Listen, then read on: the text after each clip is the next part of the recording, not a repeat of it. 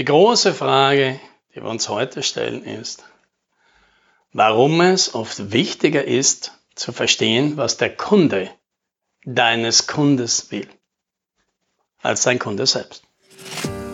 Hallo und herzlich willkommen beim Podcast 10 Minuten Umsatzsprung.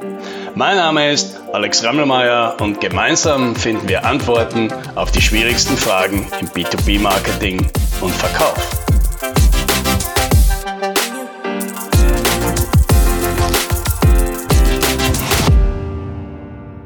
Heute wieder eine Story aus meiner Vergangenheit mit der dazu passenden Lektion für den Verkauf. Ja, und hier ist die Geschichte. Das war noch vor meiner Zeit, wo ich so richtig in den Verkauf gegangen bin. Wir haben damals noch Software entwickelt und ich habe die natürlich vertrieben, weil sonst niemand da war. Und die Spezialität, die wir hatten, ist, wir haben Software für so Handheld-Geräte gemacht. Also Smartphones gab es damals ja noch überhaupt nicht. Also das waren dann eben so, so eine Art äh, Palm Pilot hießen die oder äh, eben so mobile Scanner und so Zeug. Ja. Und jetzt haben wir eine Anfrage reinbekommen von einem Parkettbodenhersteller. Und der wollte ein System für eine Chargen-Rückverfolgung. Naja, wir waren jetzt natürlich darauf trainiert, für, für so einen Kunden möglichst gutes System zu machen, das leicht bedienbar ist, weil natürlich die meisten Leute, die mit sowas zu tun haben, sind keine IT-Experten. Ja, die sind in einer schwierigen Umgebung oft, die sind äh, nicht besonders computeraffin und so weiter. Ja. Und deswegen war für uns immer wichtig, die ganzen Dinge müssen leicht zu bedienen sein, die müssen sich ein bisschen an die Umgebung anpassen.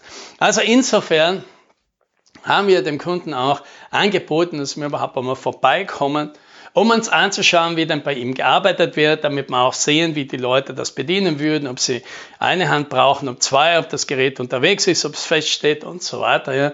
Und auch ein bisschen mit den Leuten reden, was ihnen dann halt besonders wichtig ist. Und da hat dieser dieser Kunde dann immer abgewimmelt. Nein, machen Sie es nicht und das kostet ja nur Geld und, und äh, außerdem lassen meine Leute in Ruhe, die müssen arbeiten und, und was soll denn das bringen und wir brauchten das und, und ich habe mich immer weniger ausgekannt, je länger dieses Gespräch gedauert hat. Und irgendwann war der Punkt erreicht, wo ich irgendwie komplett verwirrt war und dann habe ich halt den Kunden gefragt, äh, entschuldigen Sie mal die Frage, aber Wozu kaufen Sie denn dieses System überhaupt? Warum wollen Sie denn das überhaupt? Und dann ist es aus dem herausgeplatzt mit einer emotionalen Wucht. Und dann hat er los, quasi losgebrüllt, also nicht mich bös eingebrüllt, aber einfach so emotional herausgeschrien.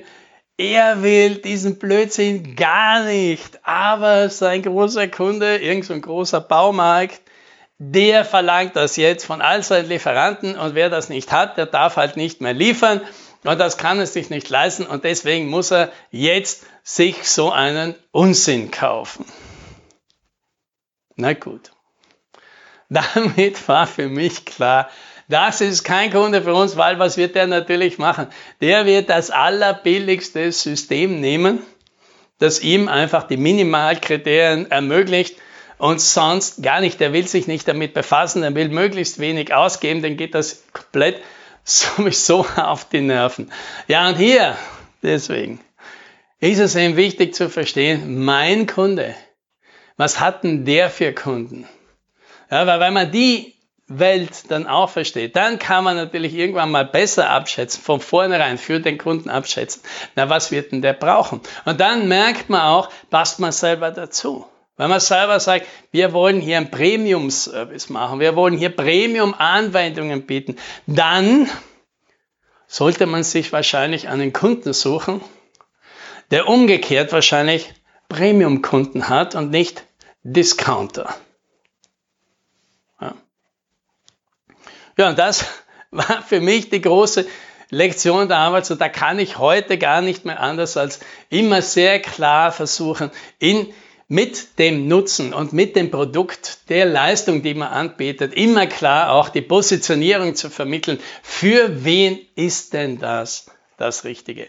Weil dann erspart man sich solche Anfragen von vornherein, weil natürlich auch dein potenzieller Kunde gleich versteht, nein, bei dir braucht er gar nicht anfragen, weil dein System, das wird für sein Budget oder für seinen Bedarf sowieso viel zu groß sein. Und umgekehrt. Happy Selling!